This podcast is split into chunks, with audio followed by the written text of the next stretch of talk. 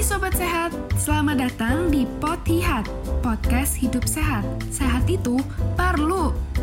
Kenalin aku Cindy Damara, biasa dipanggil Cindy atau dipanggil Cindam. Di sini aku yang akan nemenin kalian di Potihat. Potihat itu singkatan dari podcast hidup sehat.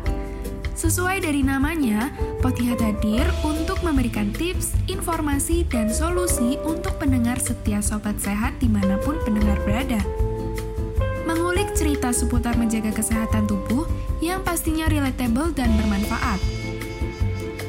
Nah, Sobat Sehat, tentunya kalian udah gak asing bukan dengar kata sehat?